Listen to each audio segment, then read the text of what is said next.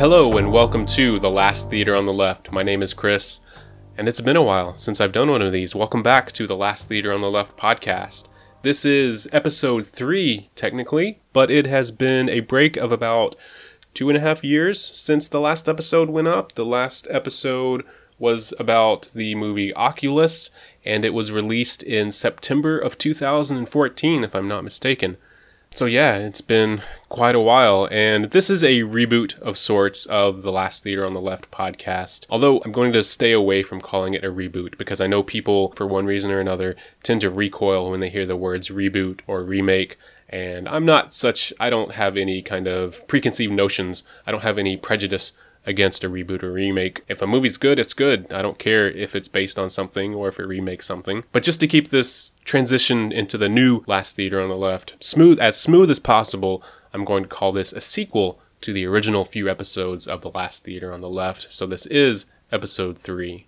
And I'm sure a lot of that doesn't mean a thing to the majority of people listening to this right now. But longtime friends of C&J Radio might remember that I started this podcast with my C&J Radio brethren, Joey, my best friend, and the host of Rock Strikes 10, the show always guaranteed to give you 10 songs, no more, no less. And the format of the original version of the Last Theater on the Left podcast was fairly rigid. It was Joey and myself would go to our local theater, we would go in blind, and whatever movie was showing on the screen in the far left theater, far left screens, hence the name The Last Theater on the Left, we would watch that movie and then we would talk about it, give it a little review, and use that as a conversation starter to talk about other movies that the one that we watched reminded us of or that we wanted to go back and watch because of what we saw in the movie. So to me, it was kind of our way of trying to get people to take a look at movies that may not get enough attention from mainstream audiences. Because when you go to your theater,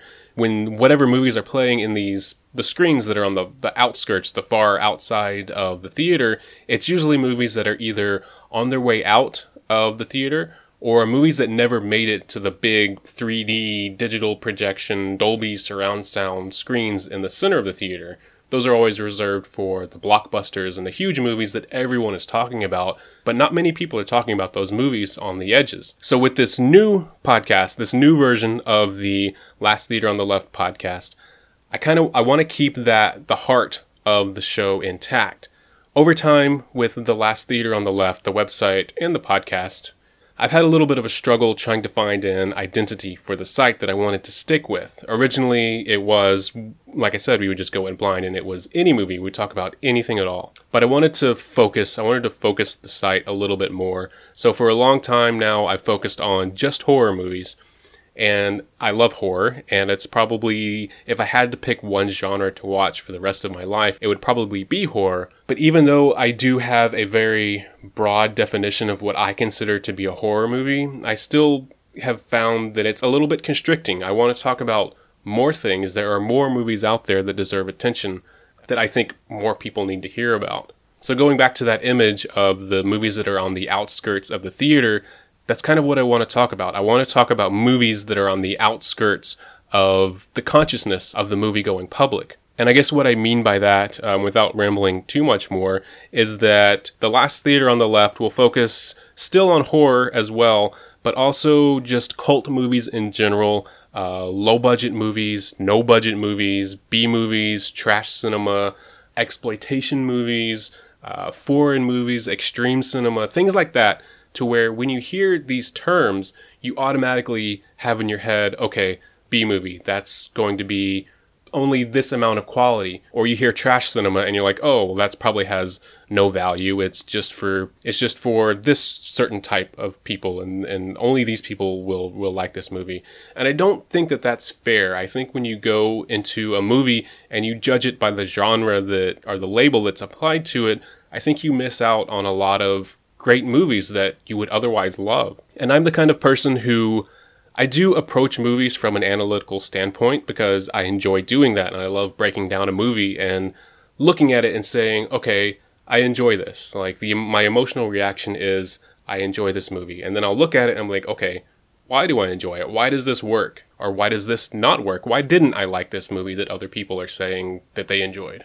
But while I do enjoy that approach, that analytical approach, I know that it's not the end all be all of what makes a movie good. And so with this podcast and with my website and with my written reviews and my and everything that I want to do with the last theater on the left, I want to try to merge those two ideas, the analytical and the emotional, and show that they're not mutually exclusive. They can exist at the same time and they actually make your enjoyment of the movie better if you can look at a movie from both sides at the same time.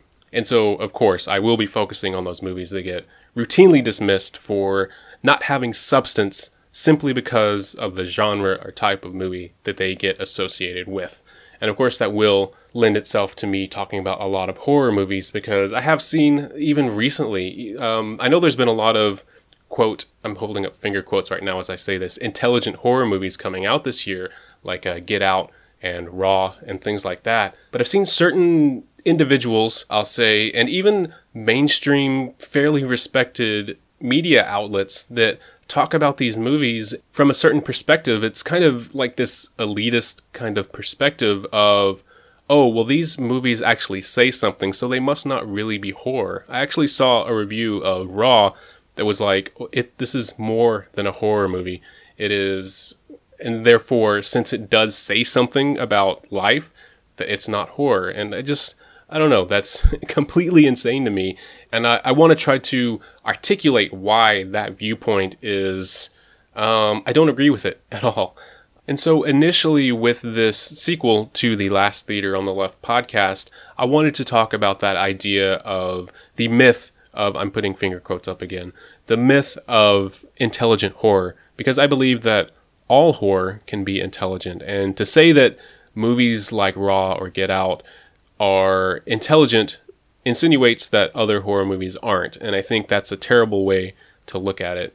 But I haven't actually been able to see the movie Raw yet because I have been living in Japan for a couple or about a year and a half now, and it's just not available to me. So I think in order to properly have that discussion, since the review of Raw was what inspired it, I need to see the movie first. And besides that, I did see a movie that kind of blew my mind the other day, and I need to talk about it. And it's a Japanese movie, so it kind of fits for where I am right now. And I probably will be talking about a lot of Japanese movies, at least initially, because that's just what I'm watching at the moment. But it's a movie that for a long time wasn't available in the West. And I think it was probably, I want to say like around 2009 or so, which is when it was first available, made available on Blu ray and DVD in the West. I think that's correct from what I've gathered from the little bit of research I did. But it's a movie that is often used as an example of uh, the crazy Japanese movie, the crazy horror that the Japanese film industry produces. And it's a movie from 1977. It is a haunted house movie to completely reduce it to its bare minimum. Uh, that's what it is. It's a haunted house movie, kind of in the style of Evil Dead 2, but pushed way, way, way further than even that was. And of course, I am talking about 1977's House.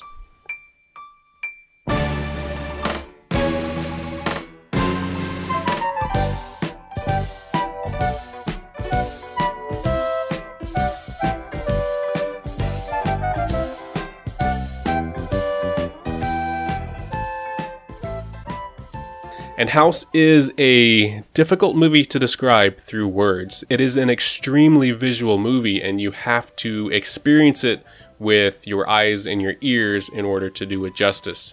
And it's one of those movies that I thought I had seen before, but I guess I had just read so many reviews about it or seen it here and there and seen enough pictures of it that I was like, oh yeah, I've seen that. I've seen that. I saw that a long time ago but I watched it the other day and I hadn't seen it because I would have remembered if I had. And it, it just, it kind of blew me away. And it, it's one of my favorite movies of all time at this point, I think. It's, it's that good. And I think a lot of people agree with me on that. It gets a lot of praise. Um, it's a Criterion DVD. It's one of the Criterion collections, which doesn't necessarily, I mean, that's not an automatic qualifier for being a great movie, but it's a pretty good starting point for that conversation. But the trouble I see with it, and the reason I was talking about the misunderstandings with horror a second ago, is because I think when you look at the reviews for House, I think you see similar misunderstandings. But just to start off, I'll kind of describe the plot um, at its pretty bare minimum. Like I said, it's a haunted house movie. What it is,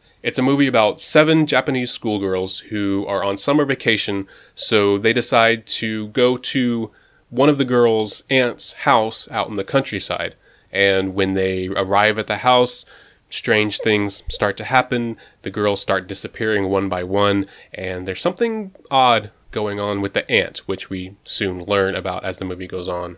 So I know I've kind of reduced it to the bare minimum, but that's basically what the movie is. It's a haunted house movie.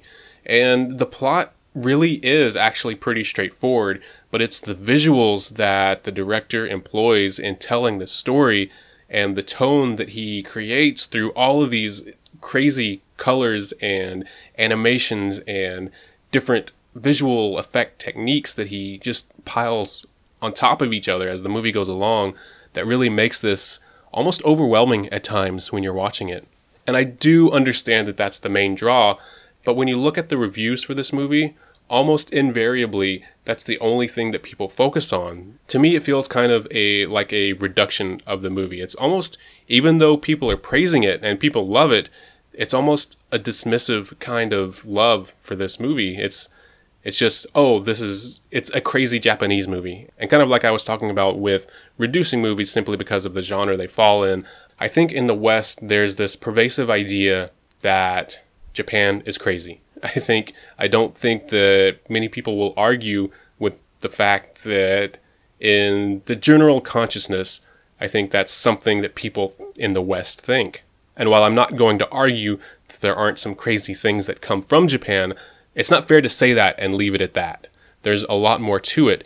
And I feel that when people praise House for being crazy, that's kind of what they're doing. They're dismissing all the craftsmanship that went into making this movie. And it's actually a pretty deep movie when you really start to dig into it. And I will say that I'm not going to give away any major spoilers. I'm not going to give away the ending of the movie, but just the nature of this conversation I will give away probably some small plot points here and there just because I kind of have to when I talk about it. But if I'm going to talk about any major spoilers, then I will I will give you a, a warning beforehand. But at the same time, House is a movie that it's almost impossible to do it justice through words alone. You have to watch it and hear it and experience it in order to get the full effect. So I wouldn't worry too much about what I say here as far as spoilers are concerned. But I know I'm I'm the kind of guy that likes to watch a movie completely blind and kind of be blindsided. And I, I was blindsided by House a little bit. Okay, so I guess I'll start kind of from the beginning. And like I said, this is a it's a ghost story. Is essentially what this movie is. Um, and when you when you look at it, uh, I have been watching a lot of Japanese movies and I've gotten into some of the more classic Japanese horror movies. And when you compare House to some of the classic movies, like especially there's a movie called Kuroneko, which means black cat. It was released in 1968.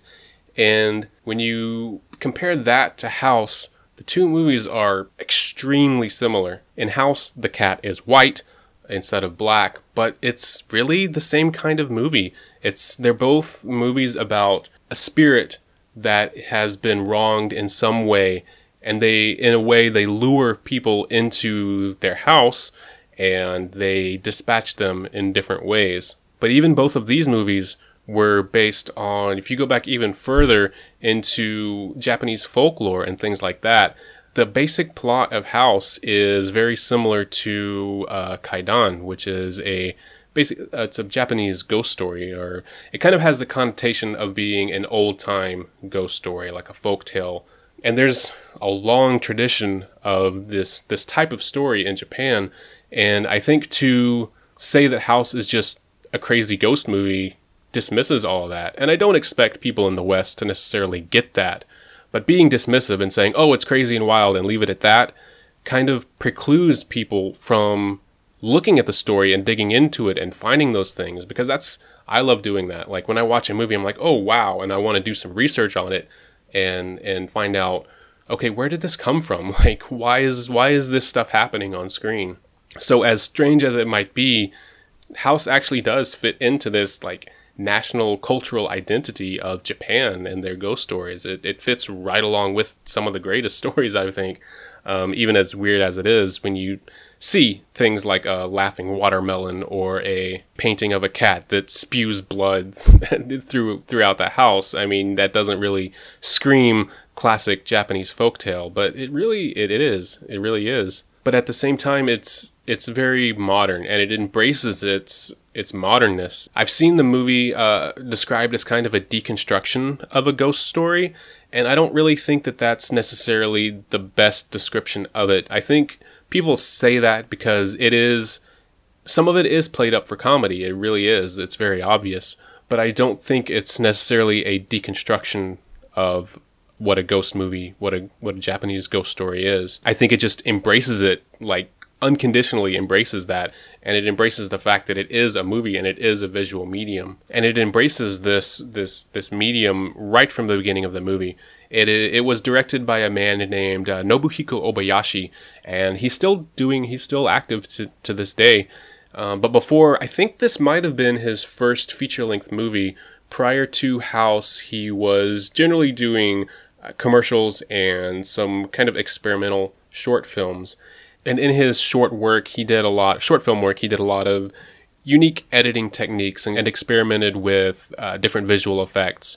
And that all seems to be kind of a preparation for House because he uses so many different visual effects in this movie. It's it can be overwhelming at times, and it takes a couple viewings to really kind of get a grasp on everything that you're seeing on screen.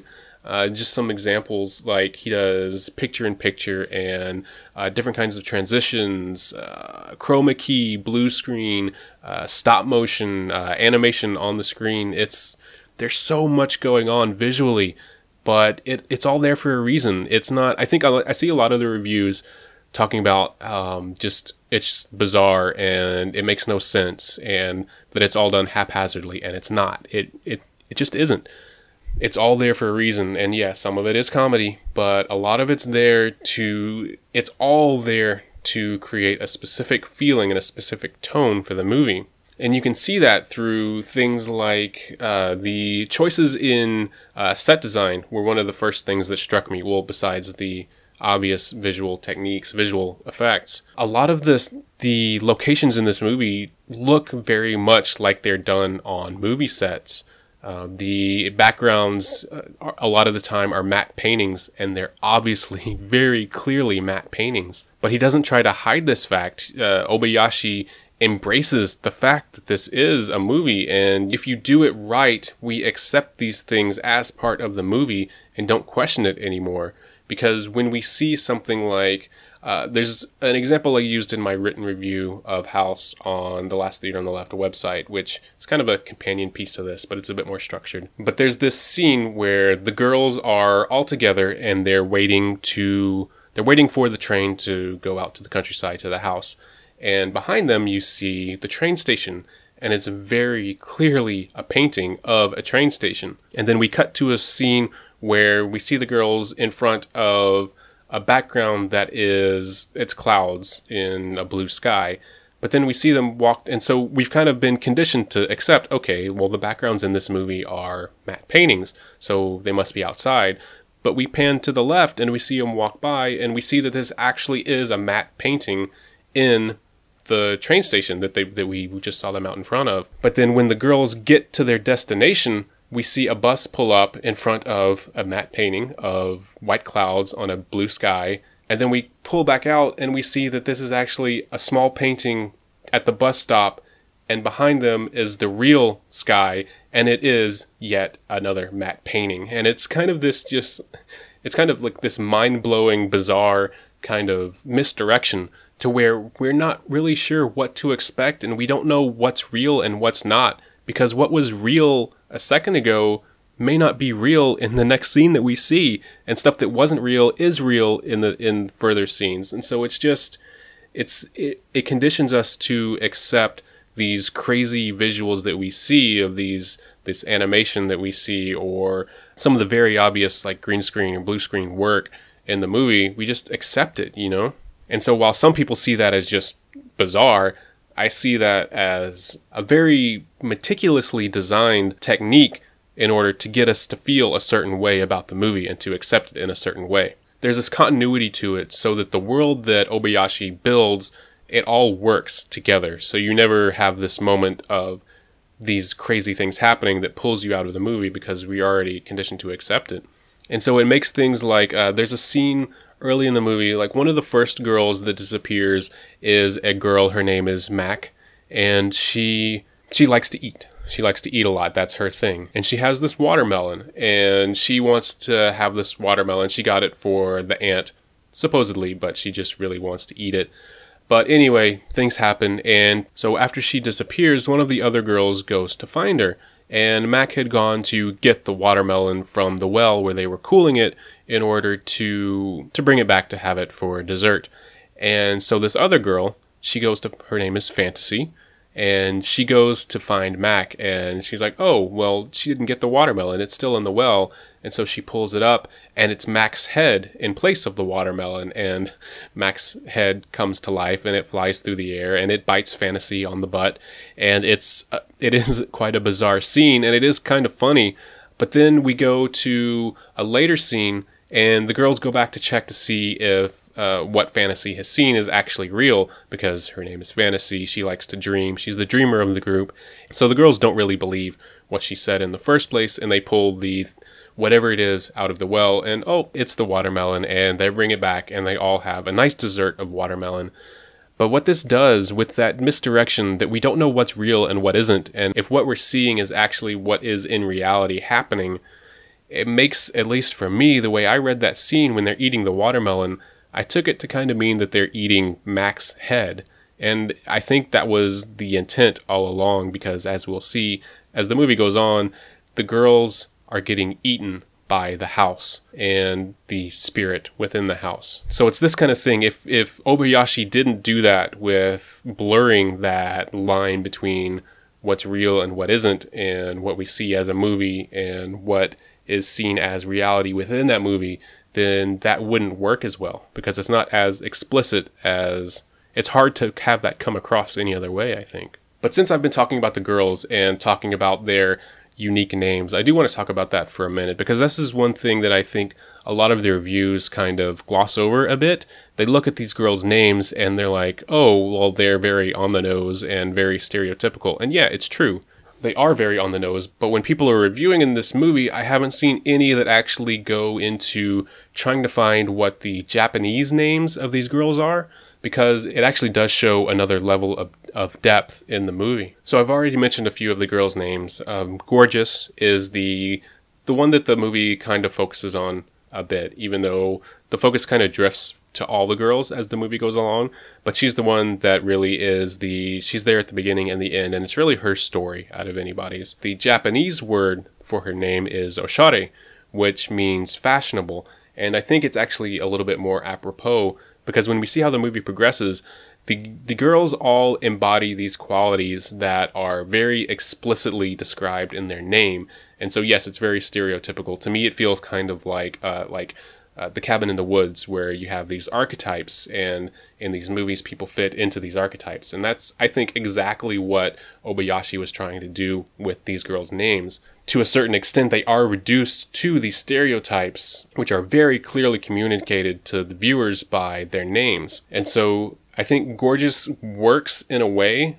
but fashionable actually works better because it's not gorgeous is something that she is. It's kind of inherent in what she is but fashionable is something that she actually does. It's a quality of her personality that is something that she acts on. And we see this come into play later in the movie because she gets in a way seduced by a mirror and putting on makeup and dressing up and that leads to her downfall. And i think that's a very very important distinction to make in this movie because without looking into that and without finding out that's actually what her name means, you kind of miss that uh, extra layer of meaning. And this same level of depth really holds true for all of the girls.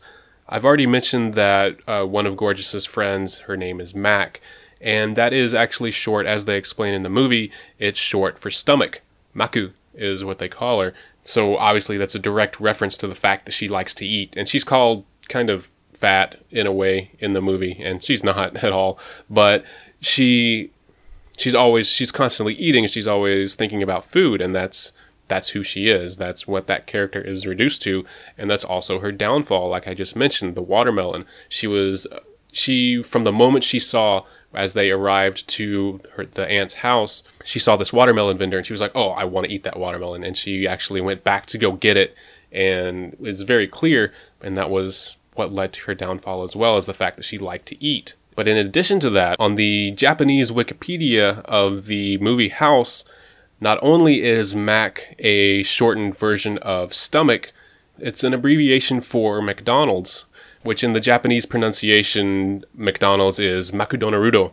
And so it's like a mouthful. But that actually is pretty significant when we talk about, when I talk about these next two girls. Fantasy is another one of the girls that I've already mentioned. She's the one that likes to take photographs. She kind of makes up stories in her head. We see at one point she fantasizes about the girl's teacher, uh, Mr. Togo or Togo Sensei. And so she's the one that kind of sees things happening, but throughout the movie, but nobody believes her because she always fantasizes. That's what she does. That's who that character is. The English translation is, of course, fantasy, but on the Japanese language, on the audio track, you can hear they're calling her Fanta. That's that's actually what they're calling her. And again, looking at looking up some of the information about it, that is actually a direct reference to the soft drink Fanta. So you've already got two girls associated with food, and then there's another girl that I haven't mentioned yet. Her name is Melody, and you can probably guess she likes to play music. She is the musician. She's seen playing the guitar the first time we see her, and she continually plays this piano in the aunt's house throughout the movie. But looking a little bit into that, Melody was actually the name for a chocolate bar in Japan at the time, and so that's what that is. In addition to being a musician, her name is also a reference to the chocolate bar. So you have three of these girls who are associated with food, and this is a movie about a house that eats people. So it's not a stretch to assume that that was clearly intentional. And not all of the girls are associated directly with food. Like, uh, gorgeous isn't, Oshare, fashionable isn't associated with food, but there are enough of them that are. There's another girl named Sweet. Sweet is the girl that is she's a very demure personality. She's the one that likes to cook and clean and take care of the house, and she's always nice to everyone, and that's what she does and that's what she is. But she's also sweet, so of course you would think that the house would enjoy to consume her as well. And then there are two other girls, uh, two girls that actually make it pretty far in the movie. One of them is kung fu, and the Japanese word is very similar. It is kung fu and she is the girl that is very active and she can take care of herself and she does sort of like karate kicks and things like that. So she's the one that always takes action and she takes the lead and she's always the one that goes off in search of the girls as they start to dis- disappear. And if you watch the movie, her downfall in the movie is when she actually goes to seek help for the first time. That's when things start to decline for her. And then the last of the seven girls is um, in the English translation, it's her name is Prof short for professor, presumably, because she's the smart one. She's the one with glasses, which obviously signifies that she's the smart one. Uh, she's the analytical one. In the Japanese version, in the audio, you can hear her name is Gari, and so that's nothing like prof or professor.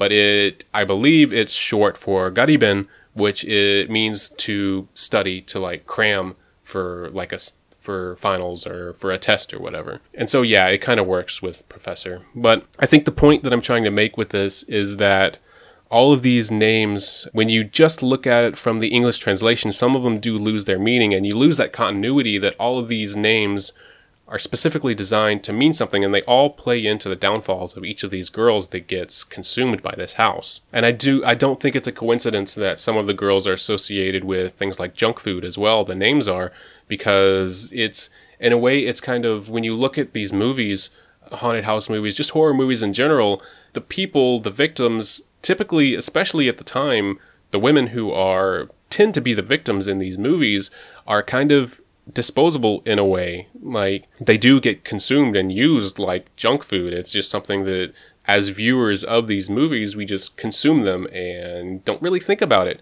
and maybe it's not the best for us, you know? I don't know. Maybe I'm thinking a little bit too hard about that. But I do think there's something to that of the the uh, disposable nature and the junk food nature of the representation of these characters because this movie doesn't make these full fleshed out characters except for maybe Gorgeous and the Aunt. Everyone else are very one dimensional and they are very stereotypical and archetypical. And I do believe that's done for a very specific reason. Uh, in addition to the reasons I've said before, it's also to, it's another way of reminding us that we're watching a movie. This is something that Obayashi continually reminds us throughout the picture, but he does so in a way that relates it to us as people. Like, I know for me, I, when I think about, um, say, the past, or if I think about the 1980s. I think about a certain quality and I remember it in the pictures I've seen and the movies I've seen. So I remember I think about the 80s differently than I think about say like the 50s uh, or the 40s. Like I, when I think of the 40s, I tend to think, you know, more in black and white. I don't really think about that in color because that's only that's what I've been exposed to my entire life is in the 40s it's it's black and white, you know. Or you know, 70s movies have this specific visual look to them. And that's when I think about the 70s, that's what I think of. And to me, Obayashi actually portrays that in house in different ways. Uh, at one point late in the movie, when things are going really bad, Fantasy has a a dream about her the teacher, Mr. Togo, who has she has a crush on.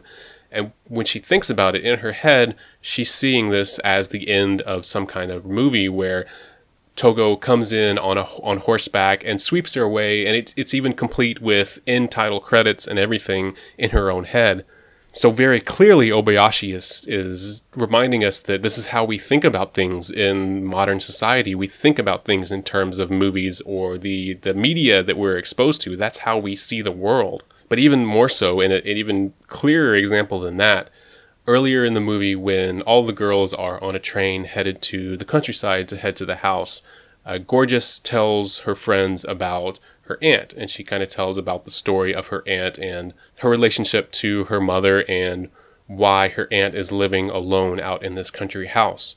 And so, as she's telling the story to her friends, we do a transition to a very clearly a silent film style flashback you can even hear the projector rolling a little bit and you can see the actual film frames on the screen. Like you can see the, the sides of the film frames.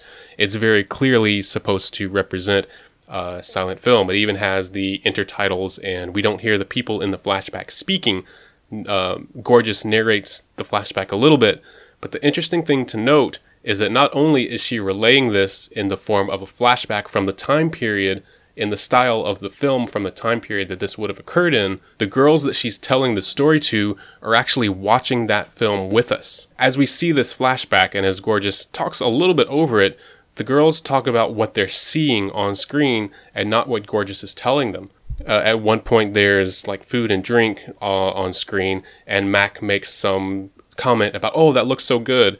And when the intertitles come up, we see that as we're reading them, the girls are reading them along with us, and we know this because one of them actually comments on one of the other girls misreading one of the kanji on screen. And it doesn't feel out of place in the movie that these girls are watching this movie within a movie that can't possibly exist. And to me, that's just another, yet another way that Obayashi kind of blurs reality and fiction and movie and real life so that as we're watching, as viewers, we're kind of in the same place that these girls are in a way. And the girls never break the fourth wall as far as them realizing that they're in a movie, although the aunt at one point does look directly at the screen. But we but by doing this, by putting this idea in our head that we see things as movies and that these girls are seeing things as movies, it makes the movie that we're watching, as ridiculous and as crazy as it is, it makes it more real to us and we accept it. And it makes it,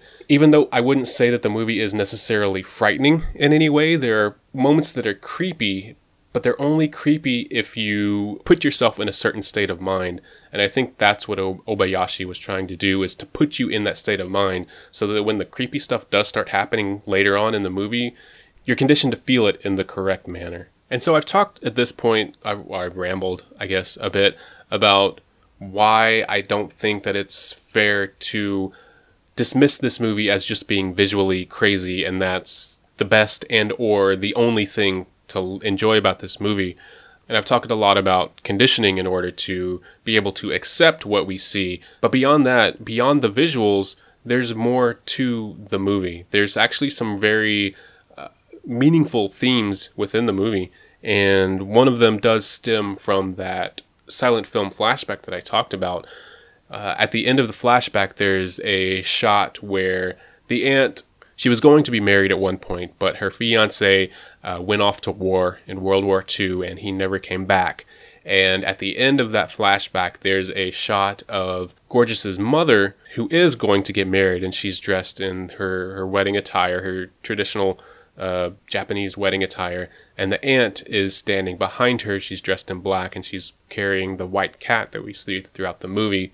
When the photographer takes the picture, when the flash goes off, it explodes into images of an atomic bomb. And that's not a very subtle technique. I mean, it's a very I wouldn't say heavy handed approach because you could argue that everything in this movie is heavy handed, but not necessarily in a bad way. But it's a very obvious reference to the bombs that were dropped in World War II on Japan and the effect that they had on the Japanese people. And really, when you look at Japanese film post World War II, I mean, it's hard not to see the effect that it had in pretty much. I haven't seen any movie produced in the time after the war that wasn't in some way affected by that. And that, of course, plays into some of the themes of House as well. And I think a lot of that is missed if you don't um, really pay attention to it. If you just if you just look at it for the visuals and you don't watch it for what it means. Because I have seen a few uh, a few analysis of the movie that talk about um, how what the movie is supposed to mean, and I think it, it, definitely is open into interpretation. Every movie is, but I do see it as a kind of a tale of that generation break. The aunt's generation and her parents' generation were clearly affected by the war. They're one of the last generations, I guess, at the time. Not really, but in the context of this movie, they're the generation, the last full generation that was really affected so greatly by the war directly because they lived through it. Gorgeous and her friends were all born after the war, so they didn't have to experience that. And so all of Gorgeous and her friends, they occasionally they'll talk about uh, looking forward to marriage, and of course, fantasy fantasizes about Mr. Togo and other girls talk about their future. They all talk about their future husbands. And when they the girls go to the house we see them kind of taking on these traditional roles of when they're helping the aunt out they're cooking and they're cleaning and they enjoy it and they they like it and that's what they do. The effects of of the war don't really seem to they're not affected by it. It's a, I wouldn't necessarily call it ignorant bliss but that's a little bit of what it is but the aunt, she lived through it, and it's that conflict between those generations and the specter of the war that it really is affecting Gorgeous and her friends, even though they may not realize it. And I think that's part of what the story is about. It's not like every aspect of the movie plays directly into that, but it's definitely there. And to dismiss that is to miss a huge chunk of the movie and the meaning of the movie. But in addition to that, it's also about marriage um, and the roles that women play in Japanese society. I think you just can't avoid that. Even though if Obayashi didn't necessarily put those things in the movie as I want to make a point about marriage, you can still extrapolate that from what the movie is about because as I stated, the the aunt she was denied that marriage that that her sister had and that other women had, and it was because of the war. But she was denied that, denied that happiness that that she expected from the potential marriage to her fiance. So that's what kind of drives her to do what she does in the movie. But also the whole reason that Gorgeous and her friends go to the aunt's house is because Gorgeous's father whose Gorgeous's mother had died eight years prior to the start of the movie. And we see in some flashbacks, in some photographs that represent flashbacks, again, using tangible media as a way to express a flashback. We see that Gorgeous has kind of taken that role, not necessarily as wife, but as that that figure that kind of supports her father in that a similar manner. She's cooking, she's cleaning, she's helping mend his clothes, um, but the beginning of the movie, we see that Gorgeous and her father were supposed to go on this trip together, just the two of them for their summer vacation. But her father has come back and he has a new fiance and he introduces her to Gorgeous as this is your future mother. And Gorgeous doesn't like that. And she says, okay, well, I'm not going to go with you. I'm not going to go with the two of you to this vacation we had planned that I was looking forward to. I'm going to do something else. And so that was the impetus for Gorgeous to contact her aunt, whom she hadn't seen since her mother's funeral. So this idea of a marriage that was torn apart by by death for the father and also for the aunt it, it's all tied together and it all plays a role in the downfall of these these young and innocent girls. And it's interesting to note that this movie really does focus on the women. There are men in the movie but they all kind of play ancillary roles and they're never there. They're never the ones to uh, come in. They don't come in and save the day the women are always waiting for these men. The aunt was waiting for her fiance. The girls were waiting for Mr. Togo to show up. He was supposed to go with them to the house, but he never shows up because of some wackiness that ensues with a bucket and things that I'll I'll leave that to for you to watch it because it's it's pretty silly. But it kind of shows as these things are happening to the girls, we see that Togo is sort of trying to make his way to the house, but he doesn't really seem that concerned with getting there. And even Gorgeous's father isn't the one to go to try to make amends to his daughter for for hurting her feelings in the beginning of the movie. It's his fiancee, Gorgeous's potential new mother, that goes out to she travels out to the house too to try and help things out. So the men are always kind of in this role of of not being that supportive figure and that so there's that as well. It's just there are a lot of themes that I think, like I said, I think you miss if you don't really look at the movie and how it's all tied together. Additionally, I just thought that I just thought of this in the very beginning of the movie. Uh, two of the girls, Gorgeous and Fantasy, are talking to one of their female teachers before they go on summer vacation, and they congratulate this female teacher on her future marriage. She's going to get married over the summer break. And as the as the two girls walk off, we linger on the teacher, and she kind of looks wistfully at the girls because she explains to them when they congratulate her, she kind of dismisses it, and she's like, "Oh, well, it's an arranged marriage."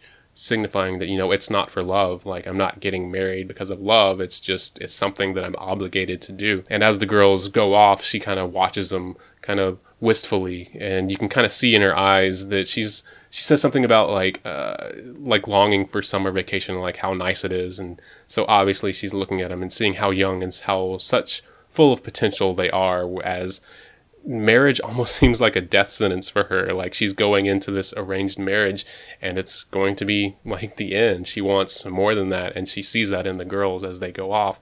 But as we see as the movie goes along, that things don't turn out well for them either. And so with that, I think that there are a lot of different themes in this movie that are actually really important and really relatable that people people miss out on because of the the craziness and the blood and the dancing furniture and things like that. And I don't mean to get too analytical about it, but I think there's a lot to analyze in this movie and it's it's really fascinating. It's it's kind of like a Rorschach test of a movie. Like if you look at like freeze frame one of the like at any point any given point in the movie and kind of see what you think it means just from that still image. And I think a lot of people will find a lot of different things in it. And I think that's great. That's I love movies like that. This whole podcast so far is really it's not meant to for me to be talking to you and saying this is how you should see this movie. It's more of a conversation starter. I'm saying that this is how I see this movie and you will probably see it a little bit different light. And if you see it just as a crazy, wild movie with fun visuals that doesn't make a whole lot of sense, I mean, that's okay, but I think you're missing a lot when you think of it that way. But I like movies that you can draw different conclusions from. Um, going back to like Joey and I, my best friend Joey and I, we always we love to talk about movies together. But so a lot of times we have similar opinions and things, but a lot of times we don't, and we see things in different ways. Uh, if you go back to our Oculus uh, podcast that you can find on the last theater on the left, we actually have a different view of what happened in that movie, like very different, and we can both support our claims with stuff that happens in the movie. But hopefully, with this uh, kind of rambling tirade of House, um, I don't know if I made much sense but that's kind of what the movie does to you. It, it's it's like I said, it's when I started this, it's difficult to describe it in words. You just have to watch it. So go and watch House if you haven't done so already, and maybe come back and give this a listen again and see if you agree with what I say about a lot of the meaning and the depth of craftsmanship because I do think this is a very meticulously crafted movie, and to say that it's haphazard is. I don't like to say that people are wrong for their what they say about a movie a lot of times, but if you say that this is a haphazardly put together movie, then you're absolutely wrong. It is not. It is a great movie. It is a brilliant movie, in my opinion. And usually, when I talk about movies, when I do a review or something, this wasn't really a review. This is more of a pseudo analysis of it um, to try to convince you that, to try to convince you to watch it and to watch it from maybe a different perspective than you thought about before. But I always like to kind of end with other movies that maybe you should watch. And I think that helps to get a sense of what the movie that I just talked about is because for me, I get I used I've worked in places before where I would get asked or even just from friends, I would get asked, "Okay, well, what should I watch?" And that's an impossible question to ask when you don't know what that person likes. So I usually start from the point of view of asking them, okay, well, what's one of what's a movie that you like that you want to see something similar to, and then I'll list maybe a few movies that I think would fit into their preferences based on that movie choice initially.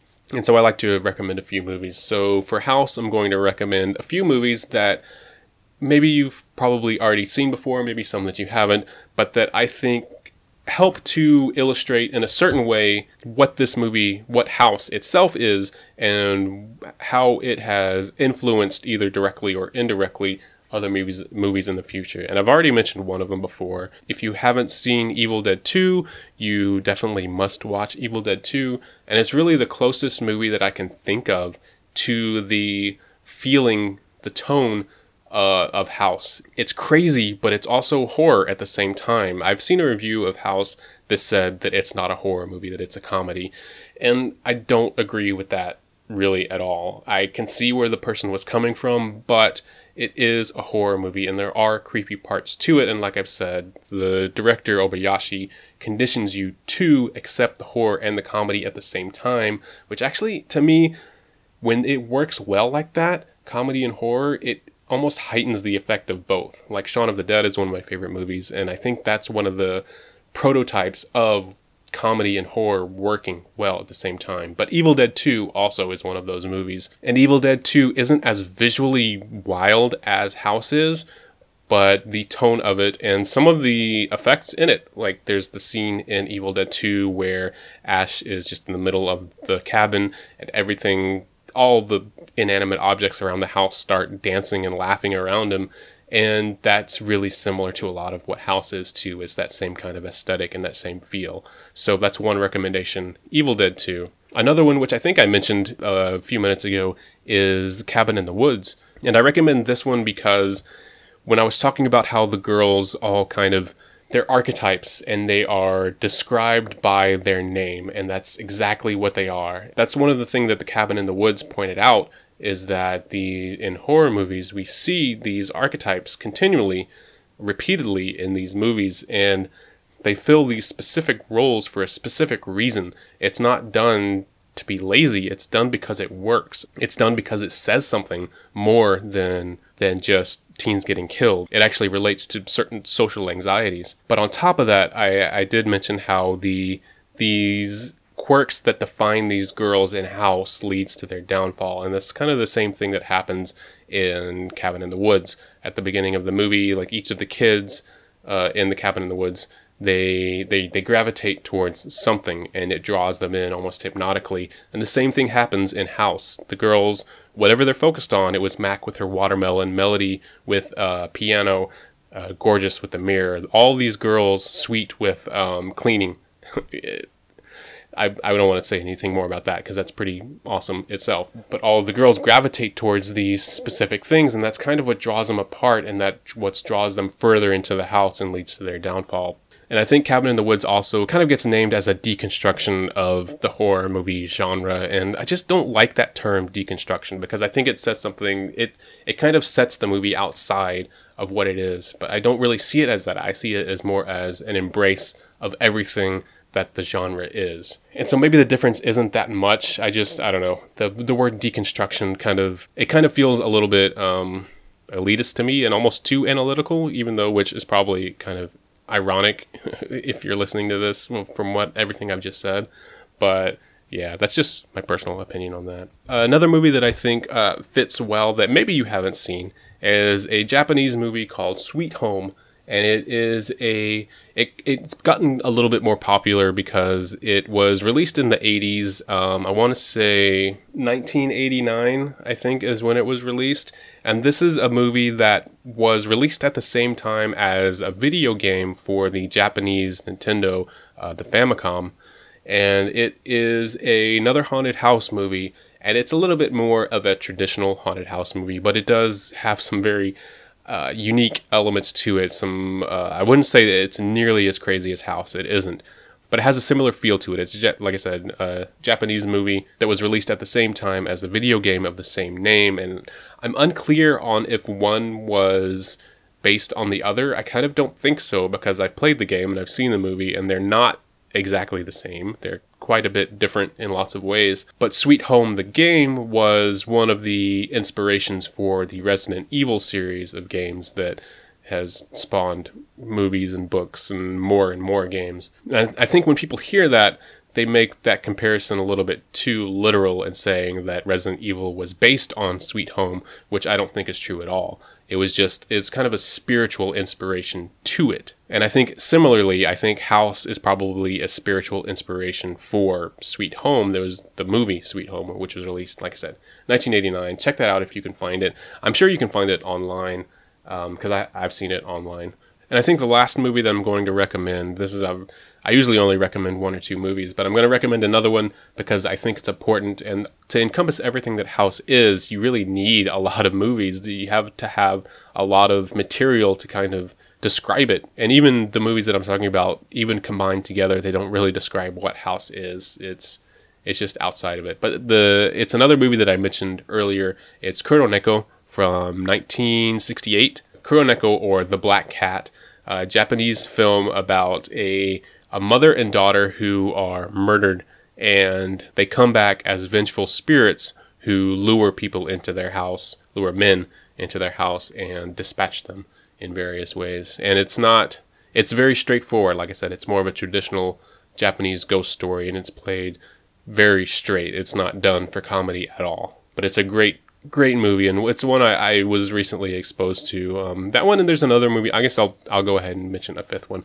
Ugetsu is another movie. It was released about ten years before Kuroneko. I want to say uh, 19, 1953 is when Ugetsu was released, and it's a classic, a very absolute classic Japanese ghost story. Similar plot to Kuroneko and to House in that it's about a person who was wronged who comes back as a spirit and lures people and does things to them. But I think with that I've talked I've talked enough. Hopefully I wasn't too rambling and hopefully I made sense.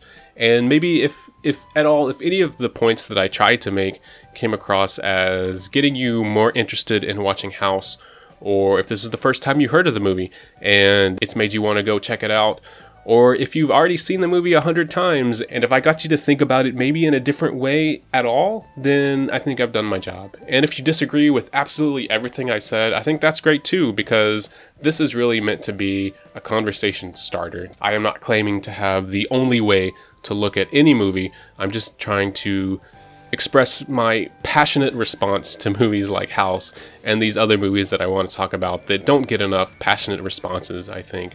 Uh, I just want to share movies with the world and get people to, to think about it in maybe a little bit different way.